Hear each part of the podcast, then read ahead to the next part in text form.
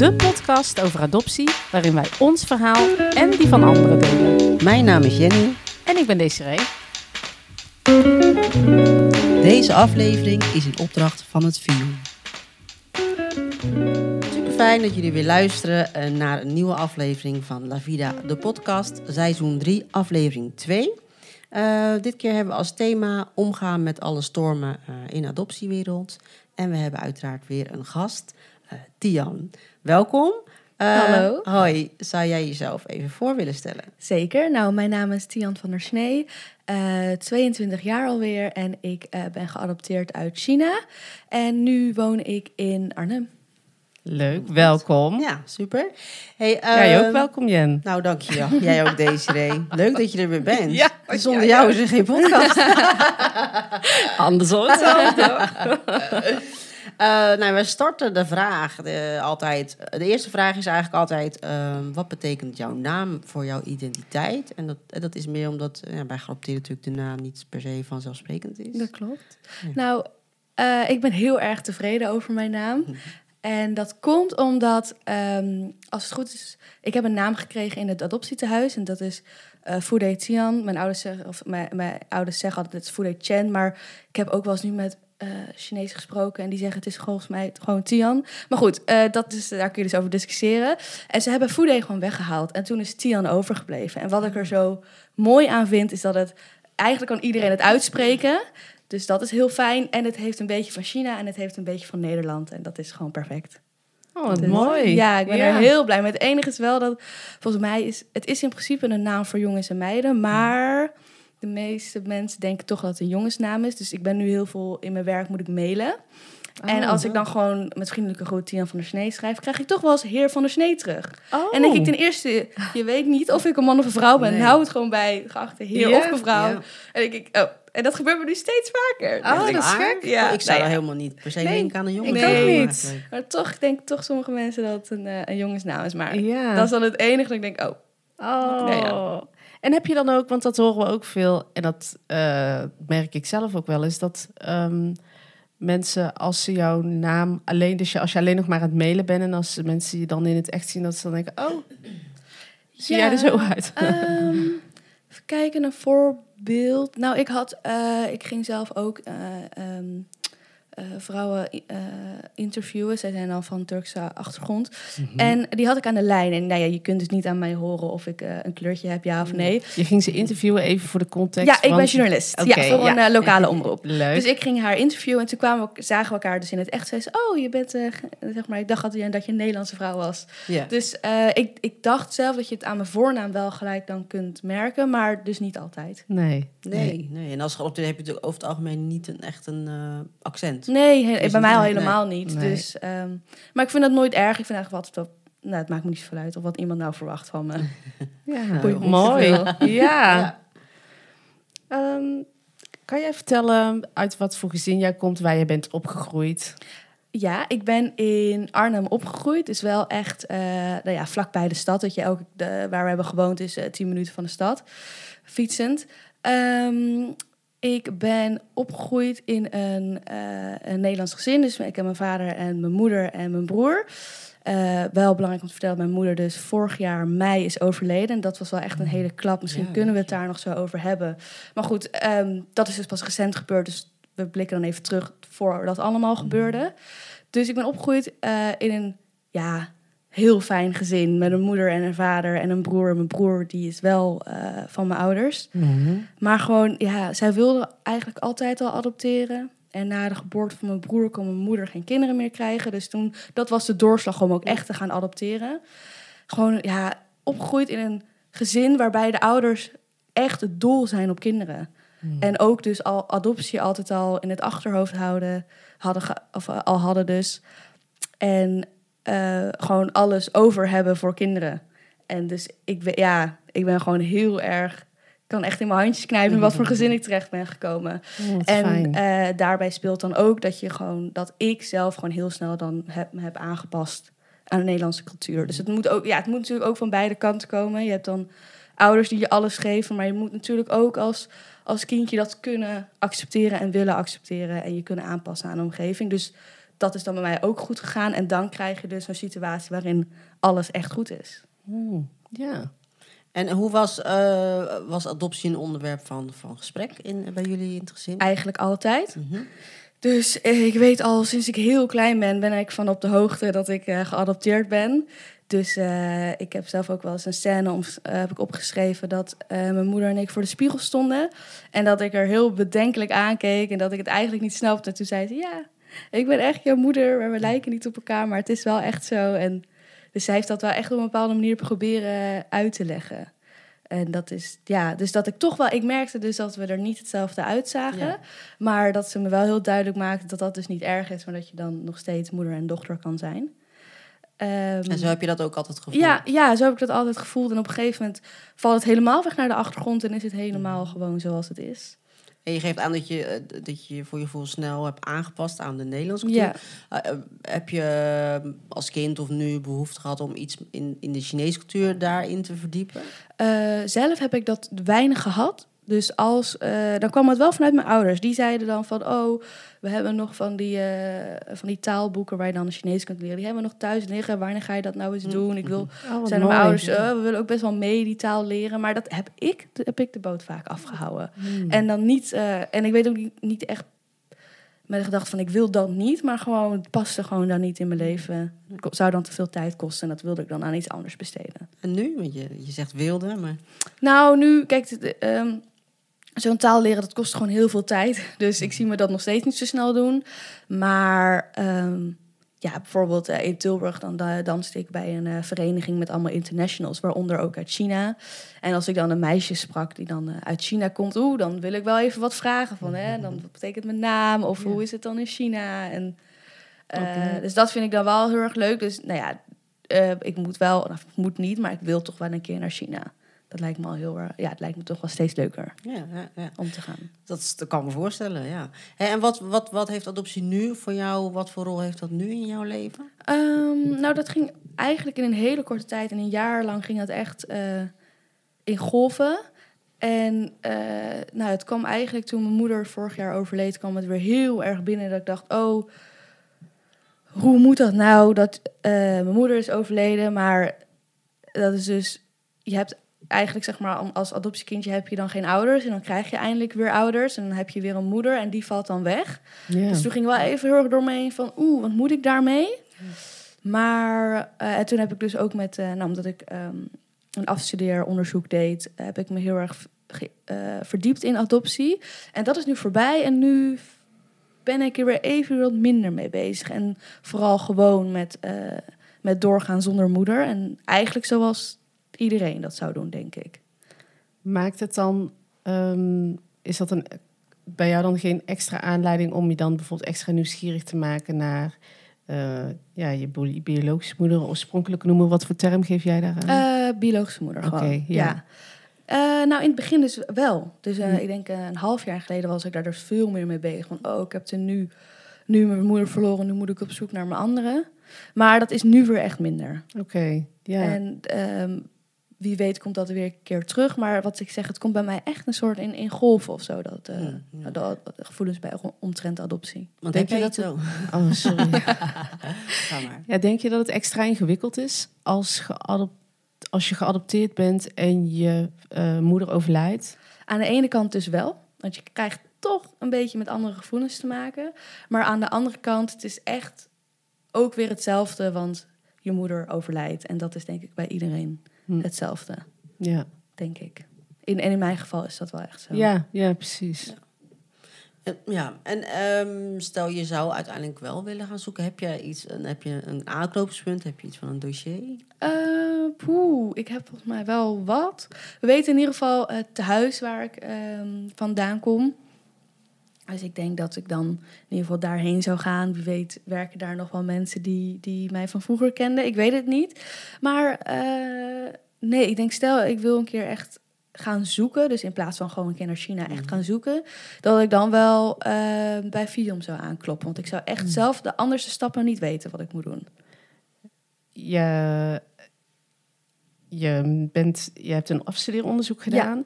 Ehm, daar de, dat is een onderwerp wat je bewust hebt gekozen. Ja, dat kan je iets vertellen, want je, bent, Ja. je moest afstuderen en toen. Ja, ehm, nou, ik moest afstuderen en dan op, bij ons op de school voor, Fonds voor Hoge, eh, Hogeschool voor Journalistiek is het idee dat je iets gaat doen, een journalistiek product gaat maken voor een publiek. Dus als publiek koos ik dan geadopteerde, omdat ik wel erg heel erg het idee had, waar moet je nou als, als geadopteerde de informatie vandaan halen?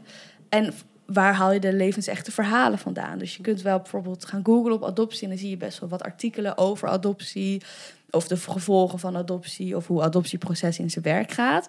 Maar waar vind je nou toch die levensechte verhalen van anderen? Bij ons. Ja, onder andere bij, bij La Vida. Nee, ik, dat was er wel, maar nog niet heel veel. Nee. dus ik dacht, Nee, oh, er is echt klopt. nog wel een soort gat waar, wat, ik, eh, wat ik kan vullen. Mhm.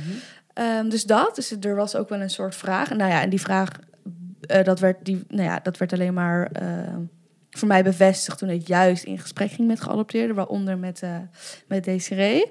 Ehm, Was dat ook je eigen gat wat je miste? Mm, nee, niet zozeer. Niet zozeer per se. Ja, ja, wel natuurlijk dat. Nou, het zou wel. Het zou fijn zijn als ik.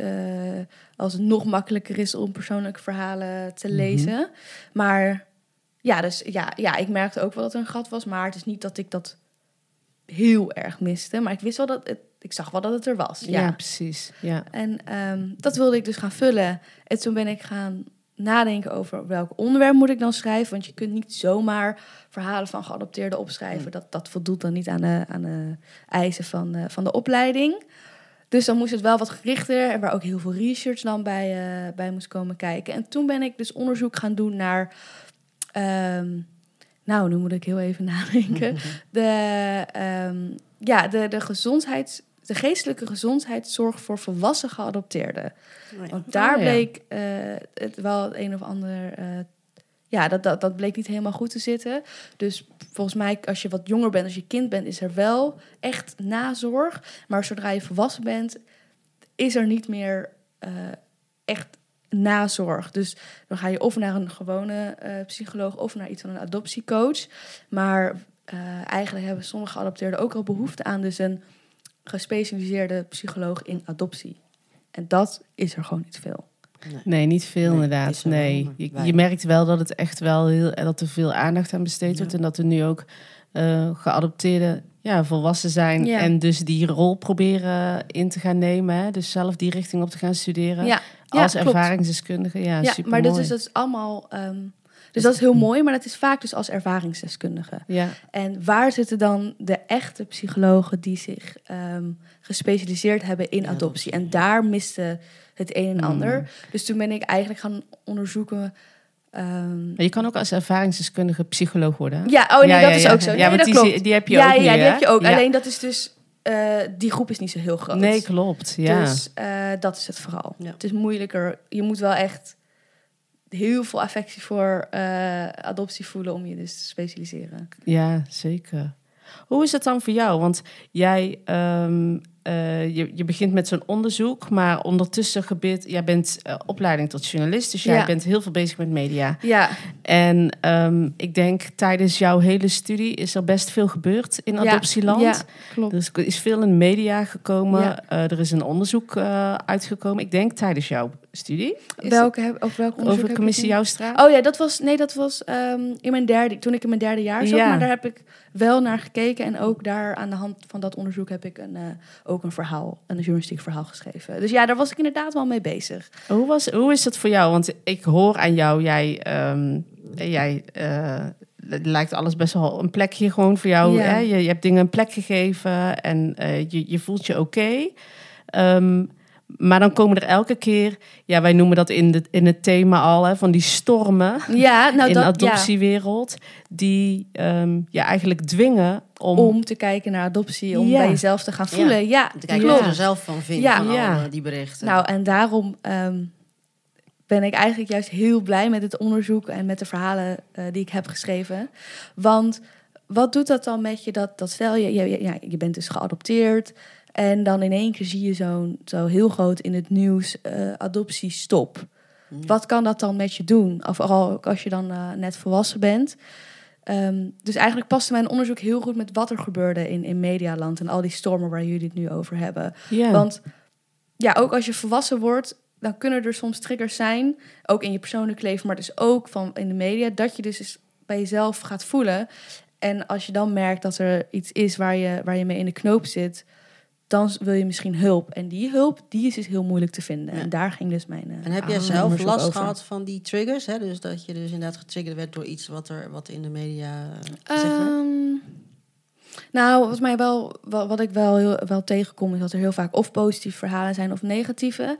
En dat is wel, dat vind ik heel lastig. Dus als er een, eh, een verhaal in, eh, in een volkskrant staat over ehm, misstanden bij adoptie, wat ook echt zo is, wat we niet on- kunnen ontkennen, dat geeft mij weer ook een slecht gevoel of een verdrietig gevoel dat het bij hun zo mis is gegaan. Maar en dat er dan dus reacties onder komen van ja, adoptie moet echt stoppen. Terwijl ik misschien ook nog wel het gevoel heb van oeh, maar adoptie heeft mij ook zoveel moois gebracht. Mhm. Eh, en daarom vond ik het zo belangrijk om met al die mensen in gesprek te gaan. Dus ik heb echt wel wat, wat vervelende verhalen gehoord. En daar kan ik me ook helemaal in meeleven. Ik denk, dat is ook verschrikkelijk. En ik heb ook echt verhalen gehoord van mensen die helemaal niks met adoptie te maken willen hebben. Helemaal niks. Hm. Die het ook niet meer vertellen aan mensen, die nieuwe mensen die ze ontmoeten.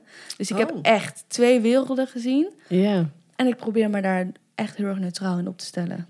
Kan dat als je zelf geadopteerd bent? Het is, het is lastig, maar met neutraal bedoel ik dan niet veroordelend als je een verhaal hoort. En dat is heel belangrijk in de journalistiek. Ja. Dus als iemand een, eh, een, een heel verschrikkelijk verhaal vertelt over adoptie en de misstanden en de trauma's die hij eraan over heeft gehouden, dan, dan kan ik daar gewoon in gesprek over gaan. Mhm. En dan ga ik niet vertellen van ja, maar anderen hebben dat niet of zo. Dat zou ik dan nooit Nee. zo zeggen. Nee. En andersom, dus bij diegene die bijvoorbeeld eh, niks met adoptie wil, dan ga ik ook niet proberen te pushen van ja, maar je zou eens eh, naar een psycholoog moeten gaan of eh, juist je in moeten lezen. Nee, dat is dan ook vanuit jouw professionele positie daar wel- natuurlijk. Ja, klopt. Maar ehm, na dat interview ga je naar huis en je bent nog steeds geadopteerd. Ja. dat is echt heel mooi Dat hoe je dat omschrijft. Ja. dat is echt Ja. zo natuurlijk. Hoe ga je daar dan zelf mee om? Want die stormen, ja, jij neemt de stormen. Kijk, ergens herken ik wat jij doet. Want jij, ehm, ge- eh, hoe zeg je dat? Je bent, wij zijn allebei geadopteerd. En wat wij met de podcast doen, we proberen, wij gaan er op een wat professionele. Ja, ik weet niet of je onze podcast professioneel mag noemen, maar je snapt wat ik Ja, bedoel. hè? ja, ja, ja. Ehm, is voor ons ook een manier om eh, met onze eigen adoptie om te gaan. Ja. En, ehm, maar je merkt wel ook, uiteindelijk doet het ook iets met je als persoon. ja, absoluut. Ja. Ehm, wat wij misschien niet altijd laten zien in de podcast zelf, maar wij komen thuis. En dan- soms moeten wij ook echt napraten van wow, oh, dit verhaal dat heeft me echt geraakt. Ja. En ehm, dan ga ik toch even anders, even nog extra nadenken over dingen van je eigen verhaal. ja, dat heb ik dat?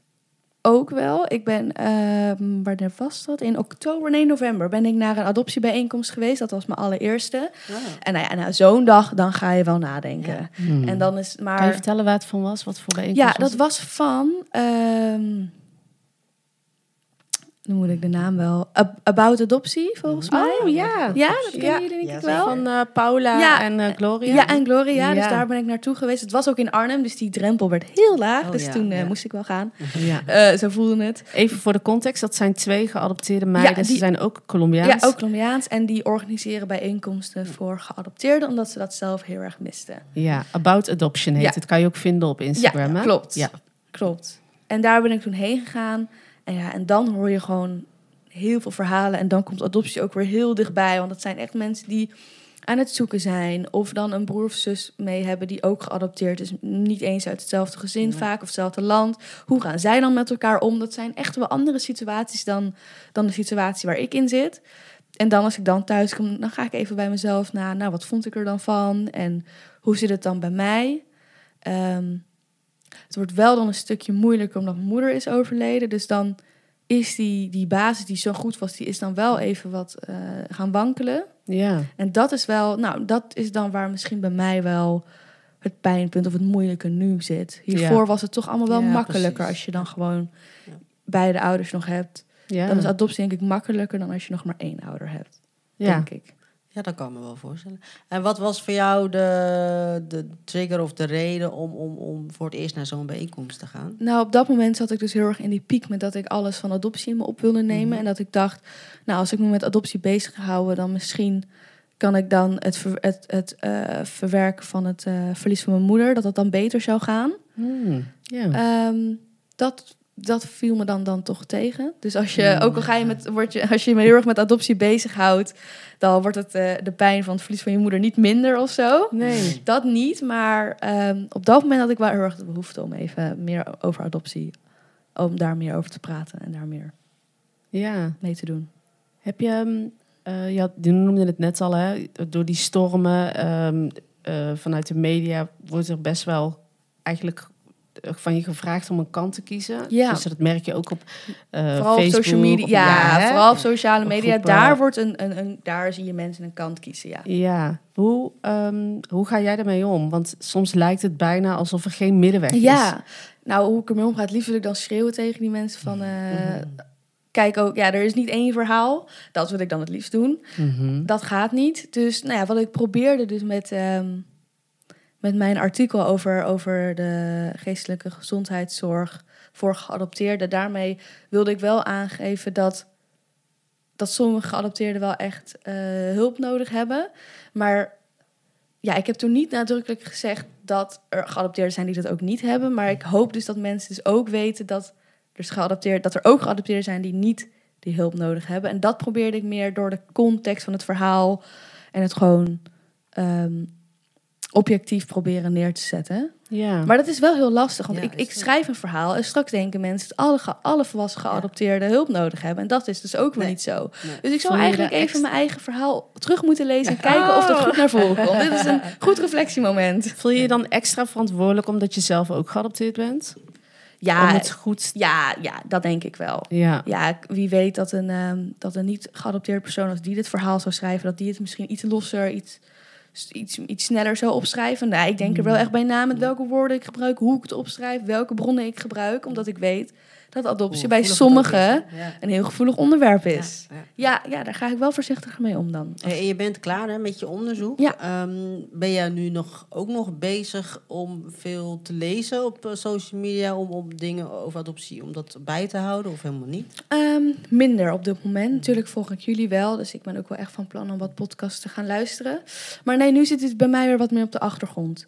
Maar de- wat ik al zeg, bij mij zit, komt het echt in fases, die interesse in adoptie. Maar ik heb altijd interesse. Dus weet je, als er een, eh, een verhaal over adoptie in, de, in een tijdschrift zou staan dat ik aan het lezen ben, dan natuurlijk lees ik dat stuk lezen, even ja. aandachtig. Ja. ja, nee, ik ga het niet uit de weg. Maar het zelf echt opzoeken, dat gaat in fases. Zou je je eigen verhaal... Er zijn mensen die echt hun, hun verhaal met... eh op hun zoektocht, eh, bijvoorbeeld spoorloos, ja, hè? heel mooi. Ehm, zou je dat zelf... je- Jij met je journalistieke, acht, journalistieke achtergrond... Ja. Zou jij dat zelf ook overwegen om... Stel, op, je komt op het punt dat je wel zou willen Mhm. gaan zoeken... om dat dan met eh, een media... op een mediavorm te Ja, doen? ik, eh, dat wel. Ja, als ik ga zoeken, ga ik alles opschrijven. Je weet, komt er nog een heel mooi boek uit of zo. En filmen, zou je delen? Eh, ja, filmen zou ik, wel ook, zou ik ook heel tof vinden. Alleen eh, ben ik meer gespecialiseerd in, in tekst dan in film. Dus dan zou ik niet zo goed weten hoe ik het aan moet pakken. Maar ik zou wel gelijk alles documenteren op papier, Hmm. sowieso. Alle- En laten filmen, dus bijvoorbeeld door aan spoorloos mee te doen. Ehm, dat vind ik wel een lastige vraag. Wie had van jullie ook weer spoorloos Ik, meegedaan? Ja, ja.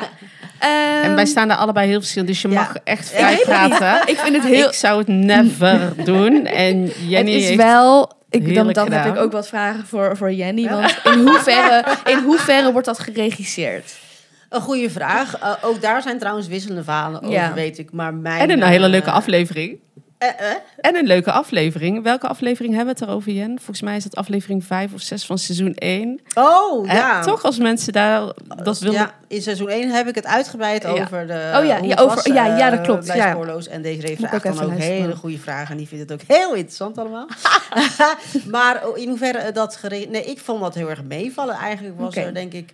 nou ja, dan, ga ik, weer- dan gaat deze even lachen over het badkamermomentje. Dat je dus in de, de ontmoeting met mijn tante was in een hotelkamer. Ja. En er was al verteld van nou, eh, nou, dan is die ontmoeting en daar werd dan niet gezegd hoe dat moest. Maar ze zeiden wel, ja, eh, jullie moeten niet vragen of er een tolk bij komt. Straks als de camera's uit zijn, dan komt die tolk vanzelf eh, naar voren, want die zit in de badkamer te Oké. wachten. dus dat, dat, dat wist je. Maar Ja. dus er werd alleen gezegd, ja, ga niet elkaar aankijken omdat je elkaar misschien niet begrijpt. En zeggen, ja, kan er iemand hier komen om te vertalen? Dat, dus Ja. dat was wel even de opmerking. Wel een, een soort regisseermomentje dus. Dat was al even een regisseur. En het, en het moment dat je in de gang liep voordat we mijn tante gingen ontmoeten, in die hal van het, van een hotel, eh, moesten we een paar keer heen en weer lopen voor de sh- Oh, voor, ja, voor de Hoe plakshots. zeg je dat? Ja, shots. Eh, ja, dat vond ik denk ik het ergste moment. Omdat Ja, je, dat is dan denk je echt, niet, oh, eh, dat is hier niet ben ik zo voor- niet mee bezig. Nee, dat is niet best voor je zenuwen. Want je loopt dus langs die kamers en, en je wil eigenlijk al die deuren opentrekken. Zo in een van deze kamers zitten. En dat was bijna onmenselijk om dat te Ja. vragen. Maar goed, dat- ja, dat is ook wel een beetje de consequentie Ja. als je aan, aan een tv-programma meedoet. Ja, het is wel echt tv. Ja. Nee, ik denk... ehm, nee, op die manier hoef ik het misschien dan niet eh, op film Nee. te hebben. Want dan denk ik, ik hoef niet een team Nee. die met me meegaat. Alhoewel, ik denk dat je er heel veel mooie beelden voor terugkrijgt. Ja, Maar zelf filmen of eh, vragen of een familielid of, eh, of een vriend of vriendin die dan toevallig mee zou gaan, het zou filmen, ja, dat wel. En zelf dus echt opschrijven en ik zou het ook naar buiten kunnen brengen.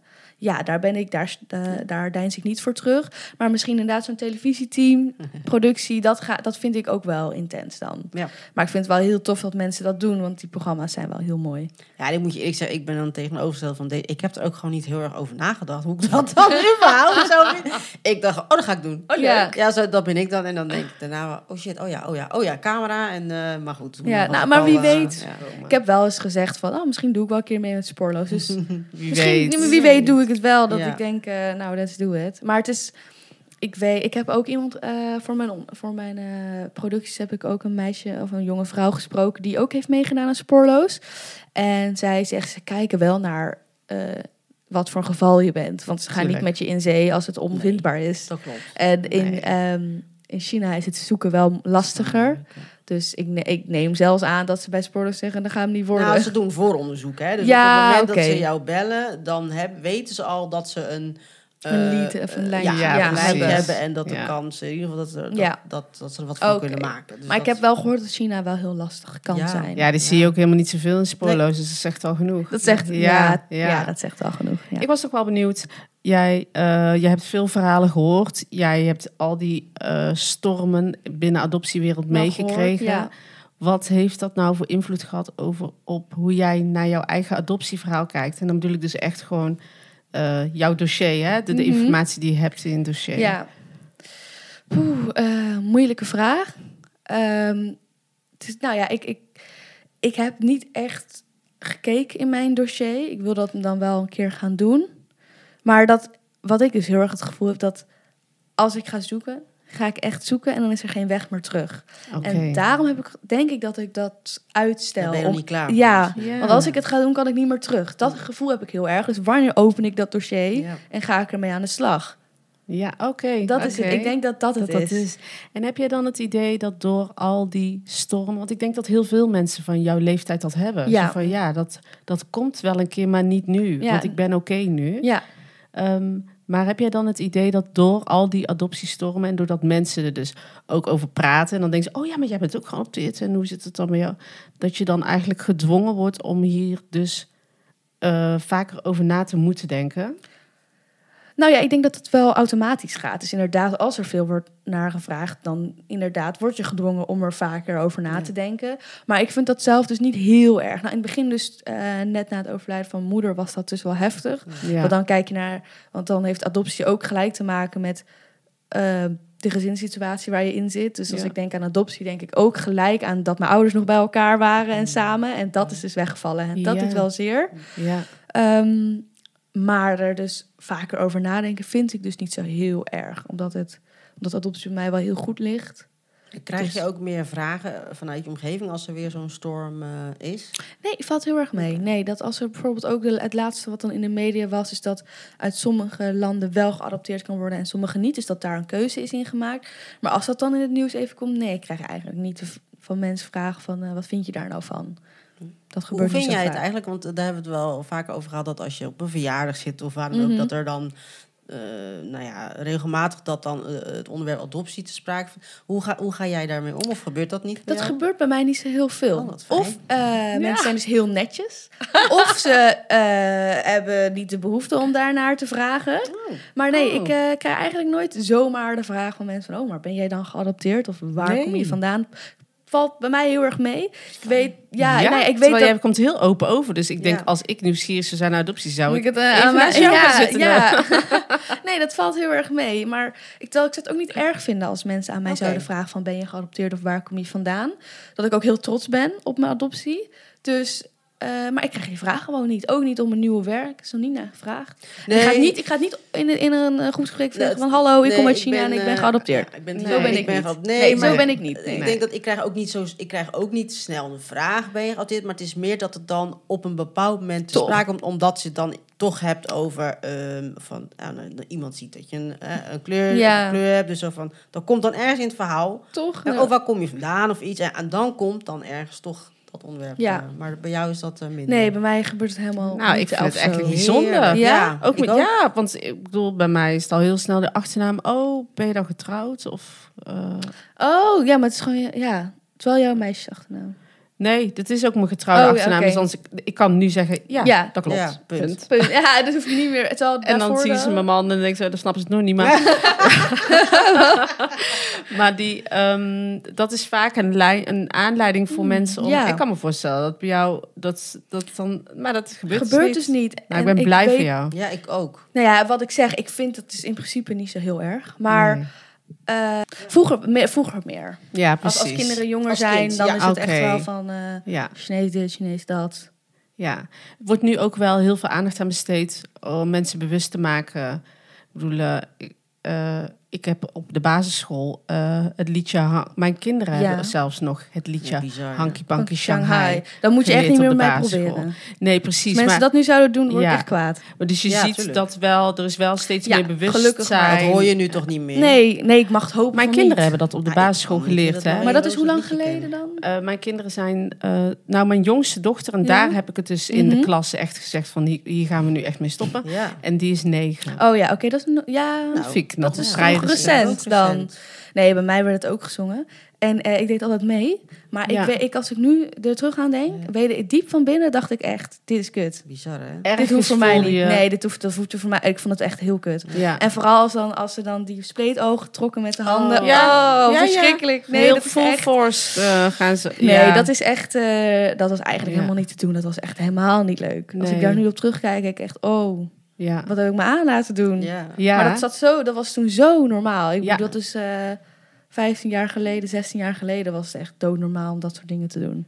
ja, nou ja, dus dit is... ehm, mijn dochter is negen, die Mhm. wordt tien. En zij zat toen in de kleuterklas. Dus Ja. ehm, nou ja, reken maar uit hoe lang dat geleden is. En- Vijf jaar geleden dus. Ja, en toen Ik heb vind ik... wel kort ehm, geleden nog. eh, ja, en daar heb ik de juffrouw op aangesproken. Mhm. Ehm, en zij snapte het echt niet. Echt Oh, niet? Nee, ze begreep het echt niet. Oh. Dus toen had ik eh, als ehm, Oh. voorstel gedaan. Ik zeg, er zitten hier, als je zo graag... Want ze hebben dan alle liedjes van alle landen. Hè? Dus ze, ze zongen het in het Spaans, in het... En die, landen, kl- die talen klopten allemaal wel. Ja, Alleen het Chinees klopt niet. Ten eerste, Dus het staat van- nergens op. Zullen we dat anders ehm, uit gaan zoeken hoe je dit in het Chinees Ja, zingt? Als je zo graag China erbij wil hebben. Ja. Nee, dus zelfs dat. Maar, dus, dus, ja, maar wat ze dan niet begrijpen is dat... ehm, vooral, eh, ik weet niet of, of dan Aziatische kindjes in de klas Nee, zaten. niet in de klas, maar wel op school. Ja, wel op school. Want dat is het vooral. Dat in mijn geval, omdat ik dan het enige ehm, echt Chinese meisje... Ik had wel een Hmm. vriendinnetje die was half Indonesisch. Ehm, ten eerste, je wordt heel erg in een hoek geplaatst. Of heel erg in een hokje gestopt. Dat is ten eerste, als zo'n liedje wordt gezongen. Ten tweede is het toch een beetje belachelijk maken van, eh, van het land. Zeker. Omdat het dus niet de Chinese taal is. Nee. En dan... Ja, en doordat kindjes dus dan op dat moment hun, hun ogen tot spleetjes trekken... zeg je dus eigenlijk... Jij bent anders. Ja. tegen Ja. de, tegen Ja. de, Aziatische Zeker. kindjes op school zeg je dus... Ja. Jij bent anders. En daarom vind ik dat Hanky Panky Shanghai niet kan. Nou, heb je heel mooi gezegd. en wij zijn het er helemaal mee eens. En eh, ik heb eh, ook mijn best gedaan. Nu ik erover nadenk, denk ik... Ik ga nog eens een keer terug naar die juf. Ja. Even kijken Maar of het is- ondertussen... Hoe- ik, nog ja, maar doet. hoe moeilijk moet dat dus zijn als iemand het echt niet begrijpt? Dat lijkt, dat lijkt mij zo lastig om, Als om dit proberen uit te leggen. Ja, en dit Hoe zijn dus eh, leerkrachten die ehm, eh, zo lang in het onderwijs zitten. Ja, en, en, maar dit is de oude generatie, Ja. waarbij dingen zo... Ik bedoel, daar kunnen we nog honderd voorbeelden geven die nu ook niet meer kunnen. Ja. eh, maar die zo genormaliseerd zijn, die een stukje van eh, traditie aantasten. Een stukje, voor hun gevoel hè, Ja. een stukje van, ja, maar zo doen wij dit altijd. Ja. En ik bedoel er niks mee. Ja, dat is heel lastig. Dat is niet met één gesprekje opgelost. Nee, het is echt... Ja, Nou ja, ik ben blij dat ik gelukkig Ja. nog niet in echt situatie ben gekomen dat iemand het echt niet begreep. Hmm. Maar nou ja, wie weet kom ik het wel tegen. Ik denk dat ik dat heel lastig vind. Ja, dat Ja. zijn de moeilijke gesprekken. We Ja, natuurlijk wel word je uitgedaagd. Ja. ja. Eh, wij gaan naar de stelling, denk ik. ja, wij Yes. hebben twee stellingen Ja. voor jou Ja, bedacht. leuk. Zal, Zal- ik hem... eh, Zal begin jij? Ja, Ja. oké. Eh, de eerste stelling is: ik heb de behoefte om mijn mening te delen op social media eh, bij berichten over adoptie. Ehm, nee, niet per se. Maar wel, ehm, stel ik zou horen aan de hand van wat er in de media gebeurt, bijvoorbeeld in mijn omgeving, dat mensen daar opeens een mening over hebben, dan zou ik ook wel even mijn mening vertellen. Maar niet per se op social media. Maar wel gewoon in, in privé, als In iemand het ja. een keer wat, naar, wat zegt waarvan ik denk, wat doe je nou? Dan zou ik er wel op reageren, ja. Oké. En wat is voor jou daarin dan het verschil? Hmm, nou, dat hoeft voor mij dus niet per se op social media. Want wie weet vinden andere mensen daar dus ook weer andere dingen van. En Van dan, jouw reactie dan? Ja, ja, dus stel Ah, ja. ik plaats mijn reactie. Ja, dan gaan Wat andere doet dat dan weer met anderen Mhm. als ze dat zien, Ja, bijvoorbeeld? Ja. Je want- wil niemand daarin eh, beledigen of zo? Ja, beledigen. Want ik... ehm, nee, jullie doen ook wel eens stellingen op jullie stories. En Mhm. met sommige antwoorden ben ik het, vind ik het denk ik echt... Ja, zo kijk ik er totaal niet Nee. Nee. naar. En ik ben zo iemand die dus nooit dan daarop zou reageren. Maar wie weet zijn er dus wel wat, wat, wat mensen die dan daarop zouden reageren. En die reacties hoef ik niet. Nee, Dat is het, dat denk kan, ik. voor. Ja, Ja. dat kan ook soms wel snel. Ik heb, lees dat wel eens. Eh, reactie onder reactie onder reactie. Ja, en het dat- kan soms wel heel snel Ja, verhit, en dat hoeft voor mij echt Ja, niet. Ik denk dat ik dat gewoon... Ja, en dat ontwijk Ja. ik, wat Ja. je nu zegt. Zoiets snap hoef ik ik. gewoon niet. Nee. Nee. Maar dat doe ik dus ook met heel veel politieke dingen. Of eh, nieuwsberichten niet. Dus als er dan Nee. Nee. bij NOS Stories of zo een bericht is waar ik eigenlijk heel graag wil op reageren, denk ik ja. Maar dan zal er vast weer een een of andere kerel zijn die op mij moet reageren. En daar begin ik. Ik begin er gewoon niet aan. En dus niet over adoptie, maar ook niet op andere, bij andere social media posts. Hoe heb jij dat, Jen? Nou, eigenlijk hetzelfde als jij. Ik heb eh, wel eens gehad dat ik dacht, oh, ik vind hier echt Ja. wat van. Eh, maar eigenlijk wat jij ook zegt, dan zie ik dan de reactie op reacties en dan denk ik, Ja. nou, weet je, laat eigenlijk maar. Ik heb hier geen, ehm, ik heb hier geen zin in inderdaad. Ja. Dus dat doe ik dan eigenlijk dan maar niet. Maar stel, stel er zou een prachtig verhaal staan op, eh, op online over adoptie. En dat vind ik zo mooi. Dan zou ik het misschien nog wel delen op LinkedIn of zo. Dat vind Maar ik nog ik wel een goede. Ja, en ik vind een positieve reactie, laten we wel wezen, vind ik ook anders. Hè? Ja, bedoel, als jij ja. alleen maar zit, oh wat een, wat een mooi verhaal, of wat bijzonder. ja, dat dan kun je deelt. dat wel delen. Ja. Dan kunnen, heel- daar kunnen niet heel veel mensen wat Nee, van dat vinden. klopt. Dus Dat zou ik wel dat doe delen, wel ja. sneller. Ja, dat ik, ik dan, ook. als ik dan al iets... Maar als je echt iets kritisch vindt, ja. dan ben ik kritisch uitlaat op social media, dat, dat, dat, dat zie je mij niet snel doen. En bij Nee. jou, deze Ik moet me echt best wel vaak inhouden. maar ik doe het niet. Nee. Nee. Dus En jij dat doet het dus ook niet? Nee, het is echt zelfbescherming. Maar het is voor mij vooral zelfbescherming, omdat je het inderdaad zo snel eh, ook mijn probleem kan worden. Dat ik dan eh, Ja. een reactie terugkrijg waar ik dan de rest van de dag Ja. mee Ja. zit. Nou, we, zijn, we zitten met z'n Ja. allen wel op één. Het is allemaal een beetje toch... Ja. Doe En maar dan ben je zelf Nee. boos of gefrustreerd. Ja, nou, daar heb ik helemaal geen zin in. Wat ik heel leuk vind op La Vida, inderdaad, met die stories en dat je dan mensen mening vraagt, is dat er echt iedereen laat elkaar Ja, wel zijn maar. verschillende mening geven. Heel fijn. Echt, want wij hebben eigenlijk bijna niet dat je in de inbox, nou, eh, dat vind ik echt niet normaal wat Nee, hij zegt. Want ik Nee. zie dat Eh, wel eens gebeuren in groep hoor. Ja, Mm. Dat Mhm. Ik denk zo. Nou, nou is dit natuurlijk ook een andere manier. In een Jawel, groep kan je natuurlijk sneller zo, zelf Ja. heen en weer communiceren. Dit en gaat jullie dan zitten er nog tussen dan. Dus Ja, dat is heel precies. fijn hoor. Dat is heel prettig, denk Nou, dat ik. blijkt, Ja. het werkt ken ik wel. Tenminste, dat is ook niet wat wij namelijk willen Nee. creëren. Hè? Dat zo'n... eh, Ik vind het juist heel mooi om dan te zien hoe uiteenlopend mensen denken. Ja, En ja dat, zien jullie dus- bij jullie echt terug. Iedereen, Ja. ja, iedereen heeft Ja. echt een andere mening, visie eh, op adoptie. En, Ja, en het mag er bij jullie zijn. En dat Ja, is dat. gewoon echt nou top. mooi. Ja, dat, zie je, dat, echt, zien jullie, eh, dat zie je echt terug Oh, op dat jullie account. Dat Oké. Ja. Oh, Ja. tof. Dat is ook echt Ja. onze bedoeling. hè? Zeker, zeker. Ja. Ja. Dan gaan we naar de tweede stelling. Yes.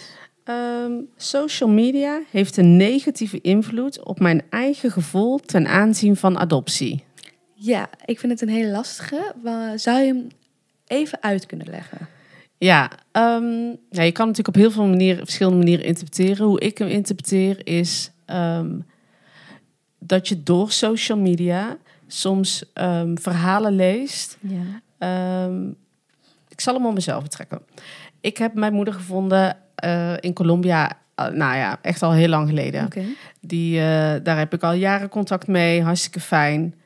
En opeens, door eigenlijk de media, ehm, hoor ik nu verhalen over, hoorde ik verhalen over mensen die erachter kwamen dat hun familie helemaal niet hun familie was. Oh, ja. En dat je dus dat een DNA-test moest gaan doen. Ehm, dat heeft mij echt beïnvloed. ja? Dat heeft mij zo beïnvloed, heeft mij zo ehm, eh, eigenlijk onzeker gemaakt over mijn situatie, Ja. waarvan ik eigenlijk geen seconde daarvoor over onzeker over was. Ja, Oh, ja. ehm, dat ik eh, toch die DNA-test ben gaan doen. Nou vind ik Met dat ook echt wel op dan? basis. Ja, ja. Echt met angst die DNA die DNA-test dan doen. Ja, en het, waren, het was niet alleen de media. Er zaten ook nog echt wel wat dingetjes in mijn dossier... die ik dus opeens anders ging bekijken. Mhm. Er komt nu steeds meer naar buiten... wat er allemaal fout is Ja. gegaan in ja, ik be- begin het te begrijpen. Ja, En ehm, ja, dat laat je, kan je ook anders naar jouw eigen Ja. adoptieverhaal laten Dan kijken. kan je vraagtekens Ja. Ja. Nou, dat heb ik dus met dat ze landen gingen kiezen waar je nog uit mag ma- adopteren. En daar staat China niet bij. Oké. En dan is het wel echt van, oh, dat heeft dus een reden. Eh, precies kan ik het nu niet nou gelijk uitleggen van wat die reden dan is. Mhm. Maar dat heeft te maken met ehm, gegevens natuurlijk. Dat ze in China veel minder vrijgeven dan andere landen. Dus bijvoorbeeld dat dat dus ook zoeken moeilijker is. En ja, dat krijg je dan mee door de media. En dan denk je van, oh ja, China zit er niet bij. Wat heeft dat dan? eh, wat voor invloed heeft dat dan op mijn adoptie? Ja. En hoe is het dan bij mij gegaan? En betekent dat dan dat ik nooit meer dus iets daar kan gaan zoeken? Want dat kan helemaal niet in zo'n land. Dus ja, dat gaat dan ook wel, ook wel meespelen in je hoofd. Ehm, ja, dus in die zin heeft dat dan wel invloed. Wel grappig, want er zijn ook geadopteerden die denken... oh, gelukkig, China zit er in ieder geval niet meer bij. Want? Nou, als je zelf Chinees geadopteerd bent, Oh. omdat je... eh, dit is, dit Ja. is leuk, omdat je Ja. zo Ja, anders... ja, een anders. andere Ja, kijk- daarom ja. uit. ja, verder. Ja, nou ja, omdat je dus ehm, eh, zelf hebt gemerkt, bijvoorbeeld als geadopteerde, dat er zoveel fout is gegaan ehm, met jouw adoptie. Er is zoveel eh gesjoemeld. Ja. ehm, ehm, dat je het dus eigenlijk vindt dat dat dus sowieso niet normaal kan. Hè? Ja. Dat je geen eh, clean een adoptie kan organiseren. En dat mensen, dat mensen dus ook denken van... oh, gelukkig zit China er niet meer bij. Want ja, Ja, nou zo denk ik er dus niet over, omdat Nee. mijn adoptie zo goed is gegaan. Hoewel, wie weet als ik mijn dossiers echt ga doorspitten en ik kom gaat tegen dat ik het wel heel vervelend vind. Dat kan, maar met die kennis die ik dus nog niet heb, Ja. zou ik zeggen dat vind ik het dus jammer dat je niet meer uit China kunt adopteren. Maar in het algemeen over adoptie ben ik ook wel meer gaan nadenken van, nou ja, dan, daar komt gewoon uit onderzoek blijkt dat het beste voor een kind is, is opgroeien in een omgeving waar je vandaan Ja, komt. ja. En met die weten, eh, dat je dat dus met, met die informatie, ehm, kijk ik dus in die zin anders naar adoptie. ehm, dat dat dus niet zomaar zou mogen. Ja, Ja. ja. dat is het. toch Ja, wel ik weet ook echt wel dat, ja. dat daar mogen veel, of heel veel regels, of misschien dus Mm. wel afschaffen. Maar dan moet er dus wel een regeling komen dat je wel kinderen nog steeds kunt helpen, maar dan op een Ja, andere manier. Dus ja, in die zin ben ik het dus, kijk ik dus anders naar adoptie. ja. Dus Door- minder klakkeloos zeggen van, uit social media, ja. ja. Voorbeeld, als iemand tegen mij zou zeggen, of, of in een groepsgesprek zou zeggen: Oh ja, ik wil eigenlijk wel heel graag adopteren uit het buitenland. Dan zou ik daar een reactie op geven met: Dat kan dus niet zomaar. Want adoptie is eigenlijk niet het, eh, niet het allerbeste voor het kind. Dus je kunt niet meer zomaar zeggen van ik wil heel graag adopteren. Wat dus 20 jaar echt geleden echt anders was. Zeker. Ja, ja. 30 jaar geleden was dat Ja. ook anders. Ja. Toen was het echt goed hè. Ja. Om te gaan adopteren was het prachtig. En dat is, dat, dat is er vanaf. Ja. Die shine. Ja. Dat is gewoon echt, en in- Ja. dat is gewoon echt niet zo. En als Ja. je daar je een beetje in verdiept, valt daar wel weinig over te twisten, denk ik. Ja. Vind ik. Heel eens. Ja, ja zeker. Ja, ja. Dus ik ben niet tegen adoptie, maar ik weet wel dat dat dus misschien niet gelijk de beste optie is. Ja, ja goed En- uitgelegd. Ja. Nog over eh, ook een stukje media en dus informatie die je beetje bij beetje steeds meer krijgt. Ik vond het heel leuk om te lezen dat ehm, eh, als het over eh, volwassen worden wordt als geadopteerde, het blijkt, dus zeg maar momenteel wordt de grootste groep geadopteerden wordt volwassen. En dat zijn dus meisjes die geadopteerd zijn uit China tussen 1996 en 2005. Oh, en ik is voelde gelijk, ja, groep? en ik Oh. voelde gelijk een verbintenis. Dat Ik dacht, oh, er zijn dus allemaal meisjes van mijn leeftijd die dus hier ook Ja. rondlopen, die Ja. allemaal een beetje hetzelfde hebben als ik. Dus nou ja, ik weet dat er ook een adoptiepagina is voor Chinees en Taiwanese geadopteerden. En wie weet, als zij weer een keer wat organiseren, dat ik er toch naartoe ga. Oh, mooi. ja. Je dat bedoelt Adoptiepedia. Ja, Adoptiepedia, dat dat toch... Ja, jullie zijn natuurlijk hele goede vriendinnen, toch Colombiaans. Wie weet moet ik toch op zoek ook naar wat meer Chinees geadopteerden. Oh, wat Van mijn mooi. leeftijd. Ja. Ja, dat Ja. trekt mij heel erg. Toch Oh, wel. mooi, ja. Adoptiepedia doet echt geweldige dingen. Ja. Die zijn zo Ja. goed Ja. georganiseerd. Ja, wij ik heb ook- van leren. Ik heb ook nog wel eens contact met de oprichter. Zij is zo lief. En- Nicky. Ja, Nicky, Ja. zij is echt Mooi. top. Ja.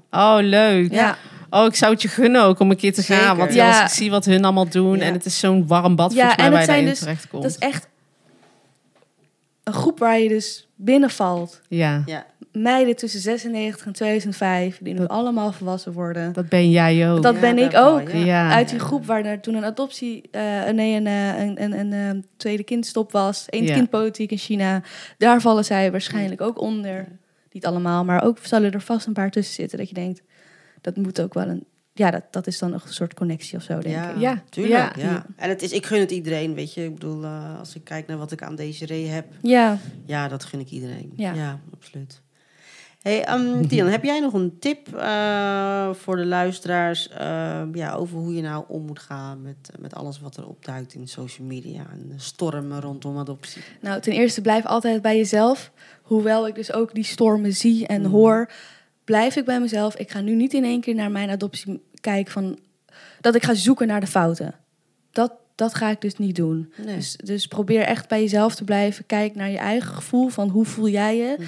En dat gevoel hoeft, moet je niet zomaar laten beïnvloeden door anderen. Dat Nee, kan precies, gebeuren, maar dat moet je dan niet. Je, voor mij, in mijn beleving, hoef je dan niet daarin te gaan porren expres. Kijken wat er dan allemaal mis is of zo. Voor mij hoeft dat niet. Kijk, als dat blijkt dat het mis is, dan moet ik daar weer iets mee. Maar Mhm. eh, ja, ook al hoor je dan om je heen dat bij anderen het misschien niet goed gaat, wil ik, ga ik niet nu gelijk kijken van wat is er dan bij mij misgegaan.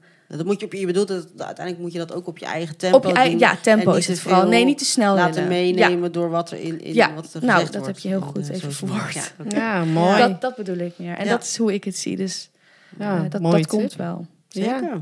Dankjewel. Ja, blijf bij jezelf.